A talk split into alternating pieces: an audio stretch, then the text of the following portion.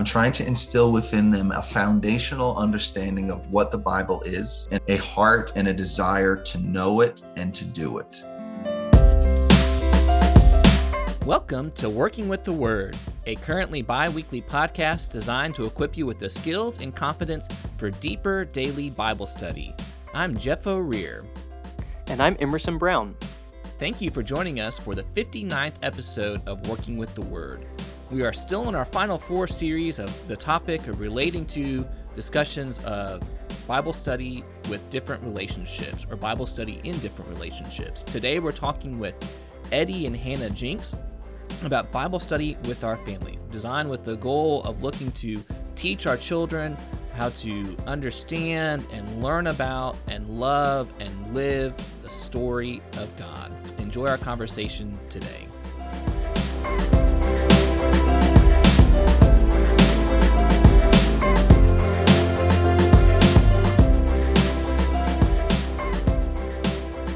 Hello, everyone. This is Jeff O'Rear from Working with the Word with my co host Emerson Brown. Today, we are joined by Eddie and Hannah Jinks from Montville, New Jersey. They've been married for 10 years, have two cats, Edison and Tesla, and have three children, with one on the way. Eddie is an electrical engineer, and Hannah is a stay at home mom who also runs a Facebook and Instagram page, Mommy and Me Class. Eddie and Hannah believe that all children are worthy of learning about their creator, capable of knowing their maker, and wonderful at loving God. We continue our series of episodes on Bible study and different relationships today as we talk with them about Bible study in our families and leading our families in the Word of God. Eddie and Hannah, thank you for joining us today. Thanks for having us. Great to be here. So let's start with a really basic, simple question. Why are we having this discussion today? Why do you think it's important that we teach our children the Bible story? Well, I mean, let's be honest about it, right? The Bible tells us why we're here. It tells us our reason for living. It tells us about our creator. Apart from the Bible story, we, we don't have any direction. We have no goal. We have no knowledge of why we're here or what we were created for um, or what our purpose is. And so I think naturally teaching our children about our origin, why we're here, and where we're going is absolutely critical uh, and how we're going to get there and so it just it's it's necessary for us to teach our kids you know what is life all about? What is our purpose? And so I, I, think that that's you know kind of the one of the most basic things that we can have in life is is that goal in that direction. Mm-hmm. yeah. And and just kids kids listen to what you say but they watch what you do. And so if we are trying to live out our lives the way god wants us to live there's going to naturally be questions of why and so always going back to God's word and being able to support our lifestyle and being able to support our choices based on scripture this this is why we are the way we are. This is why we do the things that we do. And being able to use God's word as kind of that foundation, I think is helpful for kids instead of just saying, well, this is just what we do. It gives them a, a, a, greater reasoning and hopefully one that then will guide them and help them as they grow in, into their own adults with their own opinions and choices and all of that. So, absolutely. And you know that this isn't just a an insignificant thing and it's not something that's going to be completely unavoidable they're going to see these things and and it's really the main thing that they need to know that and right. you talked about you know giving scriptural answers for the things that we do and what we believe what are some scriptures that kind of motivate or help us i mean maybe we have a couple that sit on the front of our mind if we're familiar with some as it talks about families and some passages like that. But we'll turn that over to you. What are some passages that help us or maybe help you all when it comes to thinking about uh, leading our families? You know, I think as a person who spends a lot of time at work, I think that that gives me a little bit of a different perspective, and I'm sure Hannah will give her perspective as well. But you know life is a busy time. It's full of doing different things whether it's for a job whether it's for family whether it's for others you know there's just i mean whether it's raking the leaves mowing the lawn you know vacuuming the floors it's like life is constantly busy. And uh, one of the passages that i always keep in mind is from deuteronomy chapter 6 which i'm sure we talk about or hear about all the time about how we're, we're teaching we're supposed to teach our children. But it's not you know you teach your children you sit down in a classroom and you teach them we're teaching them in, in all aspects of our lives, whether we're walking, whether we're talking, whether we're working, whether we're standing, whether we're sitting, whether we're lying down. We're always teaching. And so, and so to me, that's that's a guiding principle that no matter what I'm doing, where I'm doing it, you know how i'm doing it you know whatever whatever circumstances i find myself there's always going to be opportunity to teach our children something about god whether it's about him and his nature whether it's about the way that he wants us to do things or whether it's our attitudes in what we're doing or our attitudes towards him. There's always time for that. And so you know in almost every aspect of our lives i feel like both of us do this but it's especially in my mind that we need to be always thinking about how can i use this opportunity to train my children so that they are a little bit closer to God as a result of this. I mean, even if it's as simple as, like I was saying, raking the leaves, how can we use this to try to teach them more about God and what He wants from us? So that that passage to me, like I said, Deuteronomy chapter six, is is really critical in my mind. Yeah, that's one of my favorites. Yeah. well, we share it.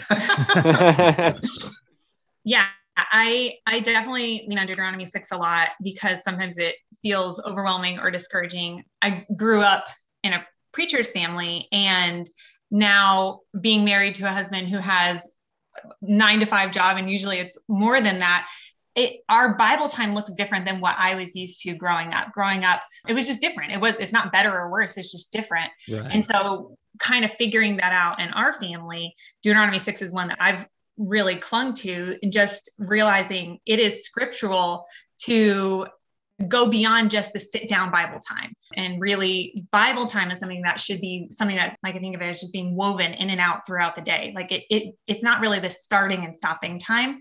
It's mm-hmm. something that just like keeps coming in and out depending on mm-hmm. what we're doing. Mm-hmm. Um, Mark chapter 10 is another one that I think about a lot. And that, that's the passage where the parents are bringing the children to Jesus, and the disciples are like, okay, no, no, no, like he's too busy for this. And Jesus is like, what are you doing? Like, no, this is exactly what the kingdom of heaven is made of. Like, and I I think about that a lot because I think that it's super easy. Kids are just super easy to brush aside when it comes to like big important topics like you know church and bible time and worship. And it's easy to say no be quiet be still don't talk. And that is that just goes against the whole heart of that passage where jesus is saying you know jesus didn't say okay only let the well behaved kids who are going to sit really still and not talk come to me. Like he wants all of the children to come to him because of the way their hearts are. And so i think i cling to mark chapter 10 because it shows me the value in m- me learning from them and being a part of of their their growth yes and their maturing but i can gain from that. And so me spending time teaching my children about god is going to benefit me and help me be a part of the kingdom of heaven. So. Yeah i think that's really true. You know as we teach our children we're also learning too mm-hmm. because how can we teach our children the things that we haven't learned ourselves Right. And I mean, we learn from our children all the time. The sometimes they have better attitudes about God than we do, and yeah. we need to imitate them in those times. Definitely. Yeah, uh, you're absolutely right about that. And sometimes it's just their uh, maybe simpler approach to things. You know, uh, I think we all experienced that as when we were kids. We have kind of a more you know black and white point of view and you know this is right this is wrong this is how we approach things and uh, as we get older sometimes it's harder for us to see that kind of level of detail. You know this is this is the right thing this is the wrong thing and and life kind of helps us to i don't say it helps us maybe hurts us uh, to in rationalizing different things. And we just have a, a muddier muddier view of some of these things. And so like you said maybe the purer simpler view of the children I, I, I certainly learn from and, and i think we all can. So some good thoughts. Absolutely. So i've really appreciated point you guys have made about weaving Bible time in and out of in and out of your day. But there's also value in the structured times. Sure. Um, and so thinking about both of those aspects, maybe we'll get to the more the structured here in a minute, but thinking about both of those aspects, doing that, prioritizing God and Bible is not necessarily an easy thing, um, particularly because we sometimes we struggle as parents so, what do we need to do as parents to prepare ourselves to do this well? what is indispensable in in preparing ourselves? I think making sure that we are prioritizing our own study time our own bible time and and making sure that we're taking advantage of those little opportunities to weave it in and out through our personal life not just our kids so for example um, it's a priority of mine that when we're in the car to try to use that time to encourage my kids to either look at bible books or we talk about bible stories or we sing bible songs and so i'm trying to you know use that time wisely but then um, when it comes to my kids are in bed and I need to clean the kitchen, I am a little bit more tempted to pull up a show uh, and like, or play my music or something like that while I'm cleaning the kitchen. And I don't tend to use that, like my personal free time necessarily as wisely. And so, kind of looking for those opportunities in our own life of how can we weave God's word and time with the Lord, like in and out of our personal free time because we do have it. it or, I don't even know free time. I mean, I'm calling doing dishes free time, but like, uh, you know, our, our, our downtime, our, our time where we have an opportunity to take advantage of time with the Lord. And so I have the option of playing hymns or listening to a sermon or something like that. And so am I utilizing my time the way I'm expecting my children to utilize their time? I also think that surrounding ourselves by people who are going to be supportive of the type of parenting that we're wanting to do. So, people who are going to encourage us and motivate us, and then also look for the times where we're low. And, uh, you know, I've had some people come and check in and say, okay, you've been teaching for a while. Do you need to sit in an adult class? And I'm like, yeah, I do. I do need to sit in a adult class for a little while. Trying to surround ourselves, whether it's our church family or our physical family, like with people who are going to be supportive of what we're trying to prioritize. So, and, and I'll, some of what Hannah mentioned, I, I think I would echo, I mean, I would echo all of what she said, but I will take the opportunity to echo a little bit of it. I think, I think for me, the most important thing to be able to impress upon our children, to teach our children, is to make sure that our hearts are behind our message and that we really believe it. We think it's important. We find it to be a worthwhile use of our time. And so I, I think, you know, what Hannah said about, you know, modeling that, I think that's, you know, incredibly important because what, what our kids see in us, they're likely to model themselves. Mm-hmm. They see us making an effort then they will also make an effort. And sometimes, as Hannah said, you know, life is difficult and we find ourselves, I think, maybe rationalizing, well, you know, my brain is really tired right now. I don't want to think about something really hard or challenging. I'd rather listen to this or, you know, look at this. But getting back to what do we need to do for ourselves first, I think that we need to spend our time in study, in prayer, in thinking, in meditation, in you know on what god has revealed to us. And the more that we can do that the more our hearts are going to be turned towards what he wants for us to do.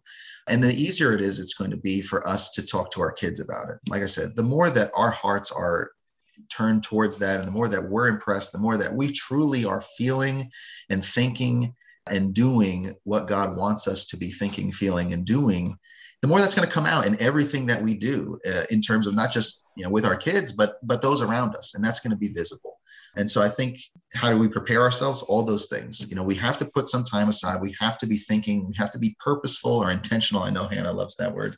Uh, and being intentional uh, in how we you know, in how we direct our minds and how we direct our thoughts and how we direct our lives. What are we going to really do? Uh, and if we can, if we can really make a good effort to focus that on God, then I think it's going to be natural that what we say and do with our kids is going to just reflect that same idea. So I, I think that's kind of how I, I view it. Just if we can have our focus, you know, fully on God, then then the, the you know bringing the kids along is just going to be kind of like throwing them in the back seat of the car that we're already driving. Mm-hmm. Uh, they're going to be on the way as long as we're on the way. So how I kind of view it. Yeah, I really like how you have used the word heart several times. Coming back to Deuteronomy six, it's always struck me that this passage that tells us to teach our children diligently all the time is is just a couple verses down from the greatest commandment. That's right. You shall love the Lord your God with all your heart and all your soul and all your might. And that's always been impressive to me that if our hearts are in the right place, if we guard our hearts, then it's just going to naturally come out in how we set that path for our children and teach them. And it, our words are going to follow our heart. Yep, absolutely. So ideally, or maybe that's not the best word. Maybe we'll say typically, as we talk about something like parenting, we're usually talking about mom and dad involved. And that's kind of our discussion today. We want to acknowledge and realize that's not always the case. And God bless those single parents who, you know, are taking that task on of teaching their kids the Lord in that setting. But, you know, here as we're talking with both of you, and as we're thinking about this today, we want to first of all talk about maybe this idea of how is this a, a team effort? How do we work on this? This isn't just one person doing all of the work and all of the brute force. You know who have to work together in this is mom and dad but maybe what also some individual roles and um, whether that's particularly in your guys' lives or just kind of some maybe a little bit more theoretical things of what maybe could we do somewhat on an individual level as well. So we want to look at both aspects of of that idea. What's the team part and what maybe are some things we do individually well, uh, I'll talk a little bit about the team things, and, and maybe Hannah, you may want to jump in with some of the more individual aspects. Uh, you know, kind of some of the things that we've been talking about already about how your kids see you as the model, as the leaders. You know, when we are the leaders of our family, and I think as a team we have to be on the same page, and in in everything that we do the moment that they see some differentiation between us you know it's like okay you know to use a silly example right? If if the kids know that mom will always give them the juice box but dad only gives them water you know who are they going to be asking for a drink? I mean you know they're always going to go to the one that gives them the answer that's what they want. Right. So i, I think that that's that's yeah, obviously much more important when, when we're dealing with spiritual matters and when we're dealing with guiding our children in these things. They have to see that both of us care. They have to see that both of us prioritize in the same manner. And when it comes down to okay, what's what's what are we going to do? Are we going to do this this more physically oriented thing, or are we going to do this more spiritually oriented thing? They have to see that that we're both thinking, okay, it's more important for us to be focusing on the spiritual than the physical.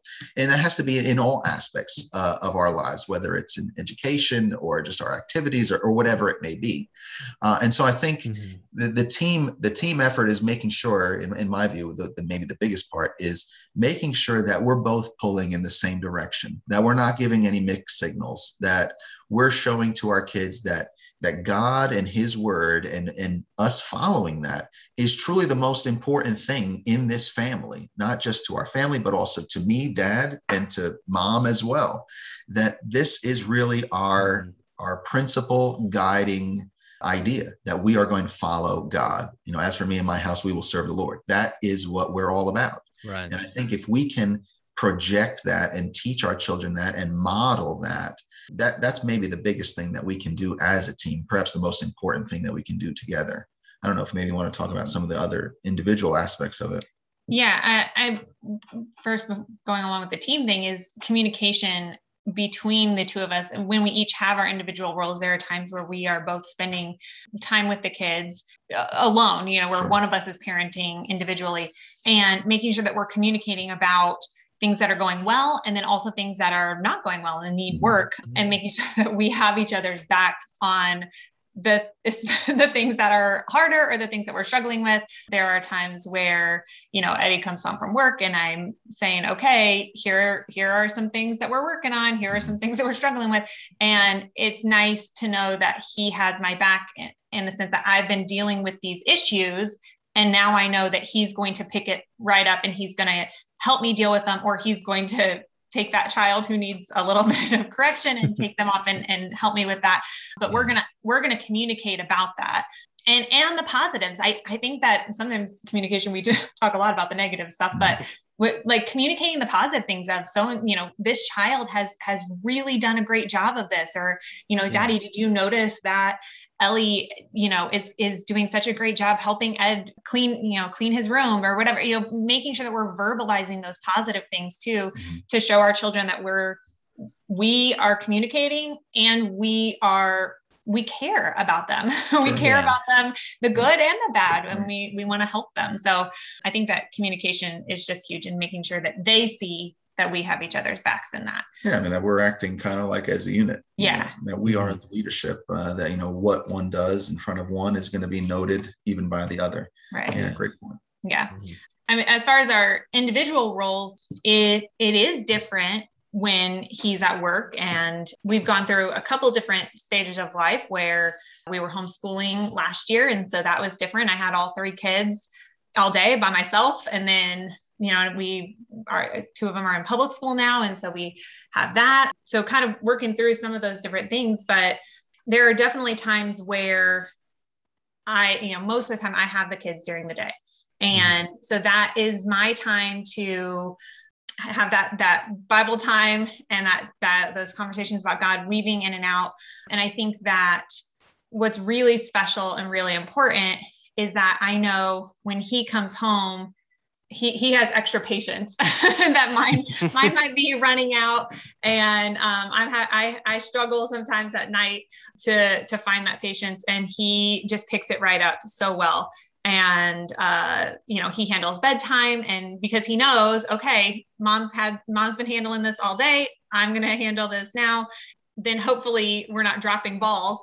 We're yeah. not lowering standards or lowering expectations because when one of us um, is tired or when one of us is i don't know needs a break sure. then the other one is is picking that up i tend to be a little bit more organized structured like i like to okay it's breakfast time we're going to get out our memory verses and we're going to do mealtime memory and we're going to this child has this many and this child has this many and kind of I probably tend to overthink things, but I uh, never, never, never.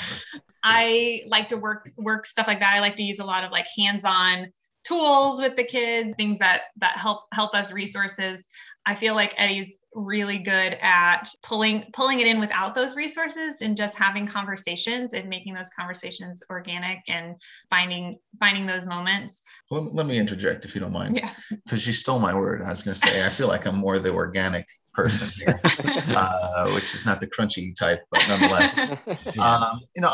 But I think that the two roles kind of complement each other very well. I mean, Hannah, like she said, she is a she is a um, I won't say an overthinker. She's a thinker, and and she does like to organize things. Whereas you know, I, I like to do kind of things a little bit more spontaneously, a little bit more organically, like she said. The two things complement each other because right. you know, if we're in a circumstance where I say, hey, here's an opportunity to talk about, you know, oh, you know, I don't know, let's throw something out Having the mind of Christ and having humility and putting other people above ourselves and thinking others as better than ourselves. I can easily draw on some of the things that Hannah has already talked about them with and some of their memory yeah. verses that go along with those things.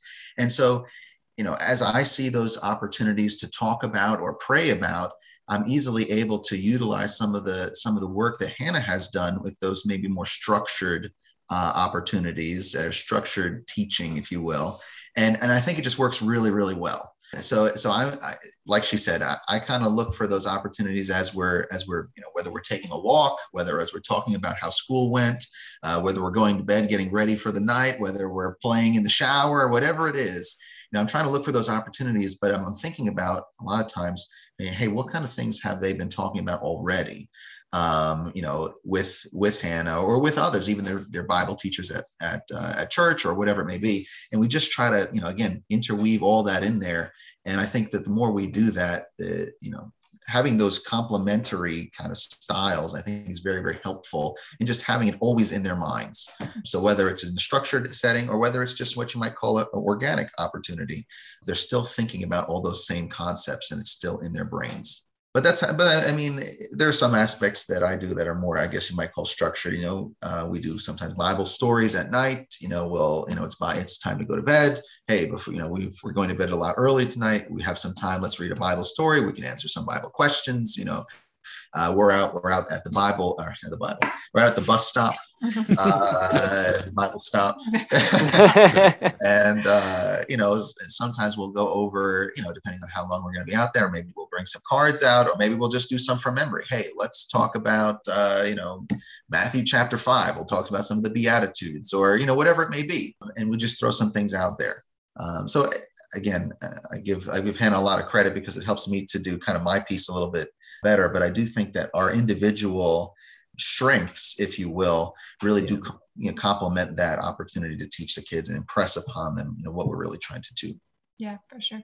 Mm-hmm. Yeah, I think that's really, really great to think about that complementary aspect.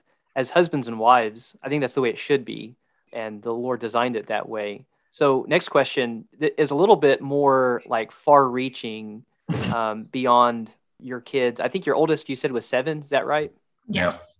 Okay. So, a little bit beyond that, but definitely something that, that we as parents uh, need to be thinking about now. How do we equip our children to be good Bible students now. So, like, whenever they get to be double that age, you know, in their teenage years or even in their 20s, that, that they have the tools that they need and the foundation to dig into the Bible themselves. So, how, how do we equip our children to be good Bible students uh, right now so that we can prepare them for later?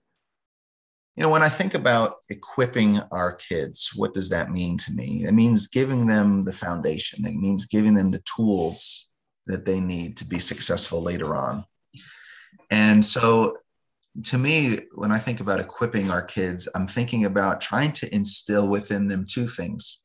I'm trying to instill within them a foundational understanding of what the Bible is and what it teaches us. And I'm also trying to instill within them a heart and a desire to know it and to do it. And so I think, you know, from a from a um, more technical aspect in terms of the foundational knowledge, uh, there's a lot of things that we do to try to to achieve that. You know, we use, you know, for example, I don't know if I'm allowed to say this, but like the 17 time periods, the Bob Waldron's uh, three cycle approach. I mean, that that type of uh, way of teaching, I think, is very is very easy for the kids to understand. Mm-hmm. and it provides a very simple uh, elementary look at what does this 1000 page book really tell us? You know what is this thing really telling us? Um, because I, I, remember i know i'll just give a little anecdote. You know as a kid i didn't have that. You know i didn't have a you know a 17 time period. I didn't have like the whole picture. And i remember even as i was getting into my you know early teens you know, I didn't really have a good concept for, okay, well, when does Moses happen? You know, Samson, is he there as well? I don't really know. Mm-hmm. and I can see that having that very elementary view of, okay, this is what the really the whole Bible is about. It's about us being with God and it's about the story of God's people and just kind of some, you know, basic overview of that with you know, again, that 17 time period, uh, along with a lot of other things, of course. Yeah. But just having that basic fundamental overview, I think is super helpful in terms of helping the kids to understand what exactly are we even learning about here? Like, what is this all about? So that's that's the more technical aspect. From the heart aspect, I think that you have to, and, and this is something that I try to do, I think that we have to try to show them that God's word is important to us. And I already mentioned that before a little bit about how mm-hmm. they have to see that in us but they have to see that in a, in a variety of aspects of our lives. They have to see that when we're making decisions. Okay well what would god say that you know we need to think about when we're making this decision? Okay we're in this situation. Somebody's treating us in this way or um, you know i want that toy or whatever it is you know how how ought we to think about this? And so some of the things that i might say is well, what does god say when we're supposed when we're you know debating about uh, who should get the toy you know? Uh, if we should share or not you know if it's my turn with the toy or not you know whatever it is. And, and i try to inject those kinds of questions that direct them towards well what does god say about this? And help that to become kind of like the foundation of how they make their decisions. Because you know while they're five and seven you know it, it's kind of easy. Okay hmm, you know what should i do? Well i know i'm supposed to consider others as better than myself so maybe i should let my sister have the toy.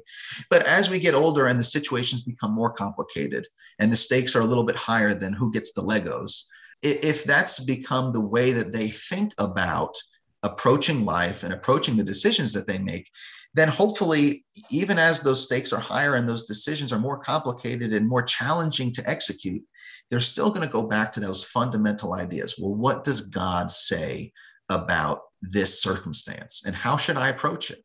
And so that's how I feel about making them good Bible students. I want to direct them to understand what does God want for them to do. And hopefully that's going to motivate them to say hmm, you know I, I, better open this book and see what does god want for me to do. And, and hopefully that'll that will help them to understand a little bit better. I think in addition to that giving them and providing for them op- opportunities and resources very uh, you know as as easy as i can. So at their fingertips i want them to have a bible. I i want um i i like things very organized. I like things very neat. And so it was very tempting for me when i was putting together what we call our bible cabinet. It was very tempting for me to kind of have everything okay, all of this is going to go here, all this is going to go here, and it's all going to be set up nice and it's going to look, you know, nice and neat all the time.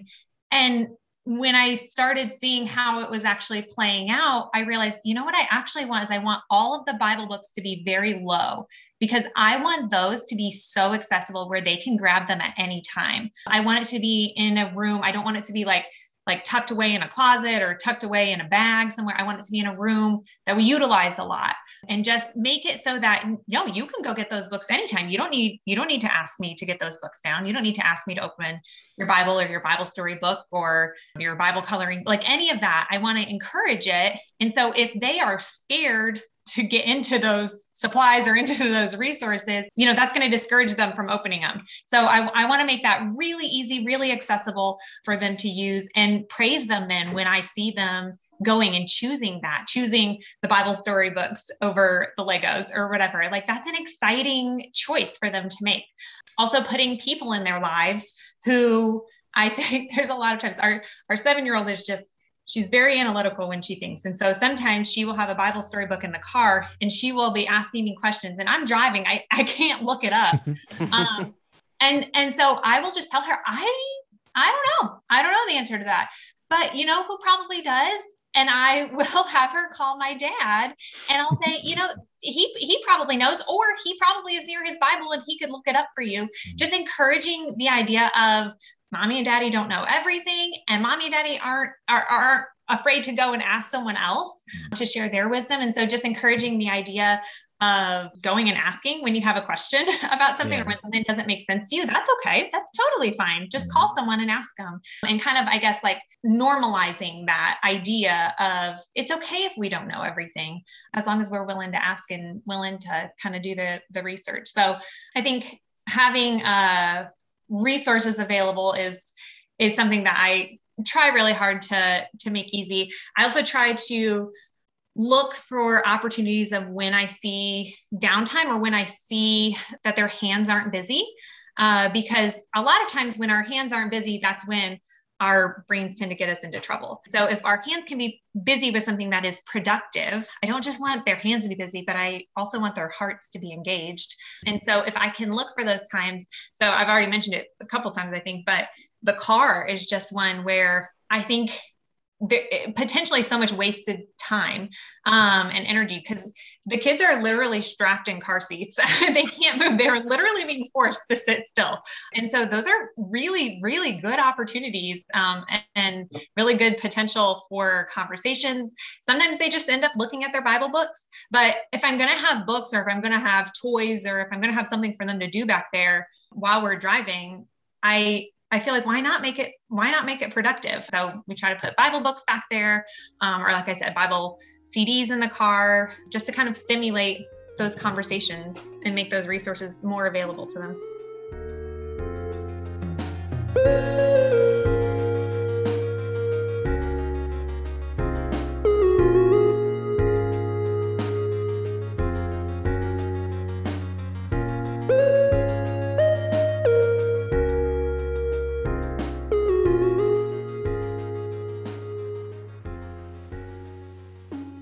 Not to do like a necessarily a commercial or anything like that, but and obviously the the resources are just kind of a a assistance to the real goals Definitely. of instilling yes. in them the desire to yes. to apply on all of those things. But maybe if some of our audience is interested, I know you've done some work with creation revelation, maybe rather than just saying like by all of their things. Are there certain things that like you know you find are, are, are really good or things that you're using right now that you're like oh maybe check this out or something like that.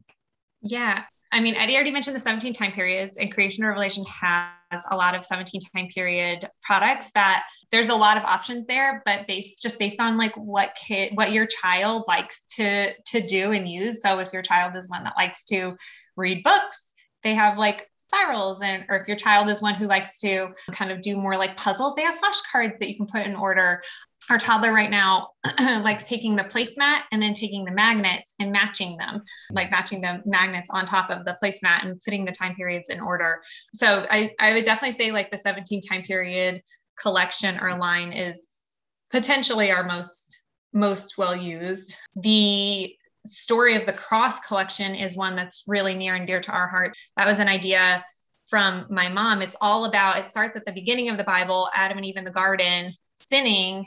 And so, kind of this idea of like sin came into the world. And now we have this problem that we aren't capable of getting rid of. And then it kind of walks through the, the Bible. And then towards the end you you kind of deep dive into jesus into his life and how he mm-hmm. came and lived and died and then um, talks about the lord's supper. And we have just we've used that a lot in in talking about worship and why we go to worship and why during this lord's supper time where we are quiet why are we being quiet? Well it's because we're remembering. Um, and i think that has been super helpful in giving our kids just understanding about again the actions that we're doing. It's not like we weren't doing them before or they weren't seeing them but trying to provide them with an explanation of like this is why it's important to us and this is why we're prioritizing this and this is why we care about this yeah so yeah yeah and i'll just say you know with respect to the story of the cross that that's something that I have personally been using quite a lot when when I'm giving the Lord's Supper talk at church. In fact, mm-hmm. um, one of the things that I've learned from being a parent and I know this is sort of off the off the thing here, so you can cut this later if you don't like it. but what I found as as being a teacher and as well as being somebody that's you know sitting in a class or a sermon is and, and being a parent obviously is that if you can engage the kids you will engage the parents also and the reason i say that is because you know if you're if you're the parent of a young child you know this. You know if someone's up there talking about zechariah and some some you know uh, prophecies and all this sort of thing you know your five year old's probably not going to really be getting a whole lot out of this. And and so what you end up doing is you end up spending a lot of time trying to you know give that the little kid activities or something that's more appropriate for them to understand. So and i've and i've been in other in other classes where or sermons, I guess more more uh, to the point, where the lesson was something that they could understand, and you know maybe it was something very simple like, oh, let's talk about the story of I mentioned Samson. We'll say Samson. Oh, let's talk about the story of Samson. Well, this is a very basic elementary story, especially if there's you know pictures up there. You know they tend to follow along, and then it becomes very easy for the parent not only to engage the child because the child is understanding what's happening in the in the assembly but also the parent is now able to also listen to what the person is even saying. So it, it kind of works out both ways. So back to the, the story of the cross, uh, when I'm doing the uh, the Lord's Supper, one of the things that I try to do is I try to use one of the pictures from the story of the cross. And in, in our family, we have, you know, the coloring books and the flashcards and all that sort of thing, which I think, and I'm not in the pew when I'm doing this, so Hannah would have to attest to this, but I've seen it in, in other places. You, if you put up a picture and you're talking about that picture in some way, that enables the parents to say, hey, you know, child, look up at the screen there. There is Jesus. Look, he's he's crying in the garden. He's sweating. Oh, look at those those drops of sweat they have a little bit of red in them what does that mean and, and we can talk about you know the the aspects of of Jesus and his death, his sacrifice, that the child understands and is also being talked about by the person in front. And so it kind of serves mm-hmm. those two purposes where you're able to be engaged yourself, but you're also able to engage your, your child. And so I found that to be very helpful with a lot of the CTR material because they're presenting material that that you know nice you know excellent illustrations biblically accurate that you can use you can draw the attention of the audience especially the younger audience but that really helps the parents to uh, engage the kids and also be engaged in what you're talking about and not be so distracted with trying to give them something that you know really has nothing to do with what you're talking about. And what, what you said about you know parents being engaged when the child is engaged that to me goes back to mark chapter 10 of we're not like and, and I, this is not what what you do or, or what you're saying but it's not a matter of getting up there and, and dumbing it down. Like you're not taking out the important details or leaving out the deep stuff.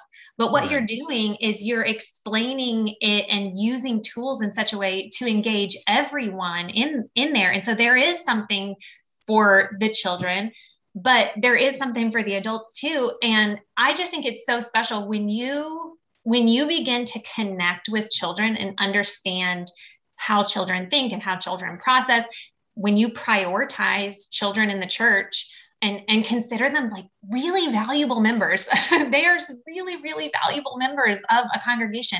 And when we treat them that way, I think we get to know God and we get to worship in a really special and unique way that I, I, think some people don't get to do if they don't have that perspective or have that that sense of value there because they're they're always looking for like that super deep nugget that they're like trying to deep dive into that they forget this like big picture. And again that's what jesus is going back to in mark chapter 10 is like this is what the kingdom of heaven is made of. And so being able to to share things in a way that engages everyone yeah benefits the parents benefits the children and and then that benefits the whole congregation then. So whether you're a parent or not is supporting the parents in the congregation and making sure that that those children are are considered and treated like valuable members yeah. Yeah. Absolutely. I, I know that was somewhat of a diversion, but we appreciate that diversion. I think that was a lot of really good, yeah. helpful stuff and thinking about as having two preachers here right now and people who are very close to a preacher there in the Northeast and, you know, stuff like that. We obviously love preaching. And even if there weren't preachers in the room, we would still love preaching. But there can be times that kind of preaching ends up, and I know I'm guilty of this at times. I'm kind of like, okay, this is the adults and then like there's that one week in the summer of vacation Bible school. It's like, okay, this is the kids. And then like 51 other weeks of the year, I'm kind of like mm-hmm. adult time. And that that's helpful for me to take away some application of that and to to be mindful of that as I'm going forward and make sure everyone's engaged and here to to learn the story and to know the story. So appreciate yeah. that. So our final four questions. First one, towards the end of all of our conversations, this phrase of deeper Bible study is one that Emerson and I have heard over the past two years or so. Maybe we've heard it even longer than that, and kind of originally led us to starting this program. So we like to ask people just no right or wrong answers, just your impressions of when you hear that phrase. If someone wants to ask you, what is deeper Bible study or what does deeper Bible study mean to you? How would you answer that question?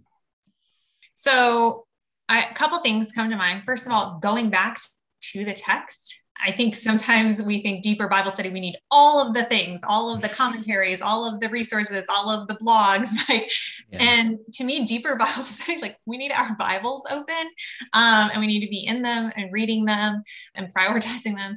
And then uh, something I have personally been trying to read and study kind of through this lens is seeing it, and, and it's it's the phrase that we use all the time, but seeing it as God's story, seeing it as God's word. I think sometimes, and I, I'm certainly guilty of this again, this is something kind of new for me that I'm trying to see through this lens. You kind of look at specific stories and you look at what we call the main character of that story. So we look at Abraham or we look at David and we try to draw lessons and we say, okay, this is David's story. What are we going to learn from David? Um, and and there's some value in that of i mean the, those people are there for a reason.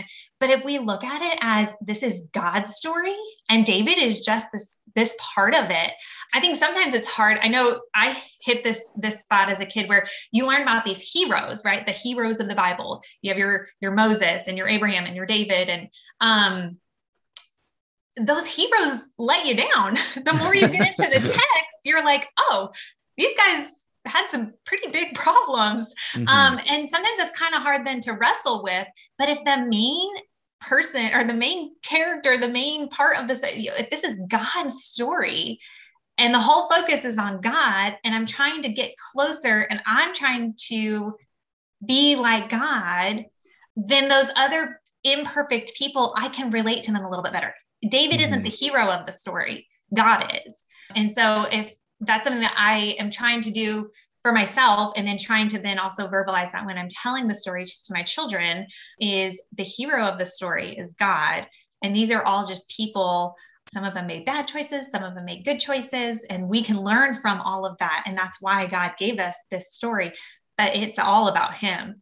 And so then when we get to the New Testament, then we can learn okay, how, how do we get there? How do we get to be with Him?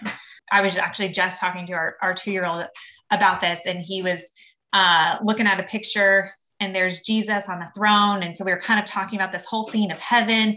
And of course we say, okay, heaven, heaven's where we're going to go and be with God. And I said, um, I said, we're, we're running. I said, we're running to heaven. I said, and, and, look, there's David and there's Moses and there's Abraham. And I said, all of them are cheering for us, but we have to keep running. We have to keep running. And when we get there, who are we going to be with? And he said, God and Jesus. And um, again, super simple. But if that is my perspective of like, okay, I'm running and I'm trying to get there and I'm trying to get to be with Jesus and to be with God. Um, if if that's my focus when I'm reading, I feel like it just it changes things instead of looking at the the humans as the heroes or the or the main characters. Right. So what Hannah said about being God's story is what I'm going to talk about, but a little, little bit different perspective. When you think about uh, an event that occurs, um, you know, especially today, right? There's about you know five thousand different news outlets that are going to write a story about it, and you know the thing is when you read each one of those accounts of what occurred it's just a little bit different right? You know whether you read from this outlet or that outlet maybe it reflects their political leanings whether it reflects some other agendas that they may have or you know whatever it is what's important to them. Mm-hmm. and and so when i think of bible study i don't i don't think uh, or deeper bible study i don't and, and i and i don't fault those that do this. I think you know th- like as you said everybody has a different perspective of what deeper bible study means um, but I don't think about, okay, let me break out the interlinear here. Let me look at the, you know, the Septuagint. What does it say? Okay, let's bring out, you know, all these different varieties of texts and cross references and all that. And I think there's value to that for sure. But when I think about deep Bible study that that I want to do, what I want to think about is the fact that it is, like Hannah said, God's story, but God as the author in that God is the one that assembled this thing. This is God's perspective, which means that it's his values that are behind this that have influenced it being the way that it is. It's it's his purpose, it's his agenda, it's his desires for the for the recipients of this word that's that he's trying to uh, that's influencing what he's writing there so when i think about deep bible study i think about what is this telling me? You know, when I read this, what is this telling me about the author? What is this telling me about God? The fact that he has written this and that he has shared this with me and that he has shared it with me in this way. What does that tell me about about his character? And I feel like, you know, the more that we that we understand a person, the more that we understand what they have said, why they have said it, and, and certainly we cannot know anything beyond what he has revealed but I think the more that we spend time thinking about that, meditating on, you know, God's purpose for us, why He shared these specific things, and and share them in this these specific ways, the better we come to understand God, and the deeper the relationship that we have with Him. You know, it's kind of like you know the relationship that we have with our spouses, or the relationship that we have with any other person. The more that we understand you know the why behind how they think or what they do or what's important to them mm-hmm. the, the closer we're going to be to understanding that person and the, and the deeper that bond is going to be between us mm-hmm. so when i think of deep bible study i think about let how can i deepen my relationship with god in understanding more about him uh, and then hopefully you know kind of adopting those characteristics so that that we are as compatible if you want to use that term as we possibly can be uh, and so that's how I try to approach, you know, my my study is what does this tell me? What does this teach me about God? Yes, it teaches me to do A, B, and C, but what does this teach me really about God and his character? Yeah. Our last three questions are kind of rapid fire questions. Uh, so you're welcome to elaborate maybe a little bit if you want. Uh, sometimes we'll ask people what their favorite Bible book is. And I already had in my notes, so don't feel bad about bringing up the 17 time periods. I already had what is your favorite time period from the 17 time periods? You go first. um, I oh man, I I would say I I really I really love the life of Christ. I think because it draws us closer to Jesus. I love teaching that. I love reading about it. I really like the life of Christ.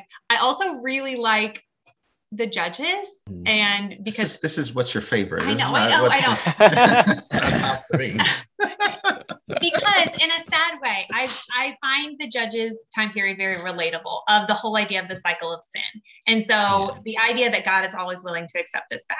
So I the I, I cheated. Those are my two. She did cheat, and she took one. The, the one I was going to say, which is why it's a little no. Um, I, I agree. I, I was going to say the judges, but mm. for that, for the reason that you know, yes, it does teach us the cycle of sin. Um, it is relatable. You see, you know, literally individuals doing things that you know is wrong, and then they're redeemed, and and it's okay for you know some period of time. Uh, and then there's you know the the very sad part at the end in, in at the end of Judges where right. it says you know there was no king in Israel and every man did what was right in his own eyes. I mean you see the chaos that comes from that, and it's almost kind of like your anti-favorite, if you will. It's your favorite because it's so bad right. um, that that you like it. But I, I will take a different one. Uh, since that one was already stolen, uh, I, I, think I, I also like the Exodus because it really shows God's power and his compassion on his people, which I think he still has. I mean, obviously, still has for us today, uh, demonstrating all his power in, in pulling people out of what was an unthinkable pit of despair, you know, being mm-hmm. subjugated by the Egyptians for all this time. And yet, God demonstrating his power in unthinkable ways to, to take them out. And so that's really just a very strong uh, analogy to what we see with Jesus that people are in such a deep despair of sin that it seems like there's nothing that can be done to redeem these people. Yet people, yet God is willing to do this unthinkable to even sacrifice His Son to to take us out of that slavery. Uh, so it's it's kind of a cool analogy. So there Absolutely. you go. I did only because that's right. You also did too. did too. who are I guess I'll say who is your favorite parent or who are your favorite parents? I don't know if there was like I try to think of parents in the Bible and there are some good ones, but sometimes maybe just there's one of the two that stand out. So who are your favorite parents or parent? I'm gonna go first. uh-huh. I'm only gonna do one. I'm just letting you know. I think my favorite parent is Abraham. And here's why. I mean, there's a lot of things that Abraham does that are good, and also some things that he does that not not so great. Right. But what I think that is most uh, impactful to me when I think about Abraham is, and, and maybe this is going to sound kind of morbid, but nonetheless, in Genesis chapter 22, I'm pretty sure, uh, when he's going to sacrifice Isaac, you see there that Abraham is willing to give up what I think is, you know, his most important possession, you know, mm-hmm. his son. This is his only son. And yet he's willing to make this sacrifice because God has instructed him to do so. So as a parent, you know, I see that, and I'm not certainly not advocating sacrificing children. So let's get that out of the way. But I see a devotion to the Lord and putting all things above uh, putting putting that above all else. Yeah. Uh, even giving up what is most important to you. And certainly Isaac, obviously, he survives the situation, but he mm-hmm. saw that, he experienced that, and that was a model to him that hey, my father was willing to give up, you know, what was the most important thing to him in order to, to please God. And so I I must do the same as him. So that's something that I I try to think about and model in my life. Um, the one that came to my mind was Jochebed, and I'm I'm sure we can throw Amram in there also. But mm-hmm. um, I love, and I mean you can see the, the theme going with Mark chapter ten. But I love when it says that she saw he was a beautiful child, or she saw he was a fine child. Like she saw. I I, I really don't think that that's just it being like, oh, he's a pretty baby. like I don't think that's what it's saying. But like the the fact that she saw value in this child to risk her own life and to risk her family. And I mean, obviously the situation was so horrible at that time, but the fact that she was willing to to figure out a way to save him, to save Moses and the basket and all of that that comes and, and the way God uses that situation is just it's really cool. But her faith is just so so incredible the fact that she she held together the the logic like she came up with a logical solution a logical plan but she still has this like this love care faith emotion when she's looking at her child she's just like this is too valuable i like i i, I can't let this this baby die um, absolutely um, yeah good one Thanks. yeah all right our final question hannah you can contribute if you want, but this is for Eddie. Eddie, tell us about your experience with the game Blokus uh, in the Works family. I have some intel that you have some funny family experiences with this game, and so I'm, I'm supposed to ask about Blokus. Uh, I'll be happy to tell you about Blokus. First of all, let me tell you, Blokus is a life lesson. it's all about, you know, sometimes bad things happen to you. I believe I believe the family story you may be referring to is one with which deals with my mother-in-law, Beth Works. and and and I'll, I'll try to make a long story short basically she and i are very competitive in this game you know to, you know unfortunately for her it doesn't usually end very well. Um, and it, it, was no different in this particular case. At this particular juncture I, I don't believe i had any chance of winning this particular game that we were playing. And i believe i had an opportunity to place my piece in the most advantageous place for me which really had absolutely no benefit for me. But it also had the uh, the impact that it caused her to lose the game. And we were both very aware that that was the decision that I was making. And this resulted in a violent outburst from the other player, in which she launched her final piece, which would have won the game for her, at me and she was extremely upset. And I believe, if I remember right, and, and I, obviously she has no way to rebut this, but I believe it would have even allowed her to place her final piece of the game. So she would have been able to place every single piece on the board. Um, so she was not very happy about this, but again, that's that's Blokus. You know? just, that's Blokus. hey man, I appreciate. It. I'm a very like I like to think that as a Christian, I'm loving, compassionate, and I, I try to bring that someone to the game. But in the game world, it's cutthroat. Like there are sometimes like I, am that I just like to watch the world burn, and sometimes I'll make moves because not necessarily because they help me, because I know someone else is going to lose because I do that. But uh, you yeah, so well, that was very much the uh, the intention. There, there, there was a little bit of that there, but of course, to- in totally good spirits. And I'm sure we, we share a laugh, and we'll share a laugh about it. I'm sure right now. And honestly, right. that was I think that was like 11 years ago, or maybe 12 years ago. a long time. But she has never forgotten that. But she never forgot that, right? So, yeah. so it's just the inspiration for good feelings for just decades. there you go. So, well, thank you guys so much for joining us today. We really appreciate your time and the help you've been, and in, in, for me and Jeff as as young parents ourselves, and for our listeners too, giving um, them some things to think about uh, leading families in Bible study. Thank you guys. It, it, was a pleasure to be here. Thank you guys yeah, for, thank for you so much. talking with us. Absolutely. You all take care. Have a great day. God bless. Thank you. You as well. Take care.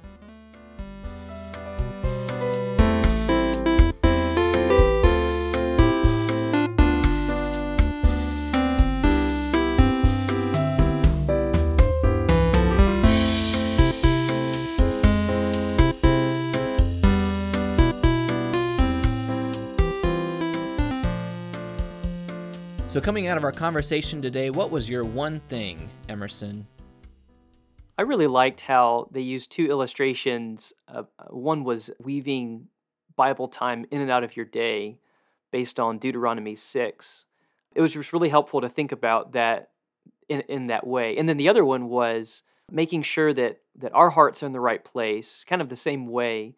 But the other illustration they used was you know, when your heart is in the right place, it's like just throwing your kids in the back seat of a car you're already driving. So both of those were really helpful in thinking about if we make sure that our hearts are in line with God's, then training our children and teaching them the story of the Bible is just going to kind of fall into place. So it was really helpful to think about those two illustrations. What was your one thing?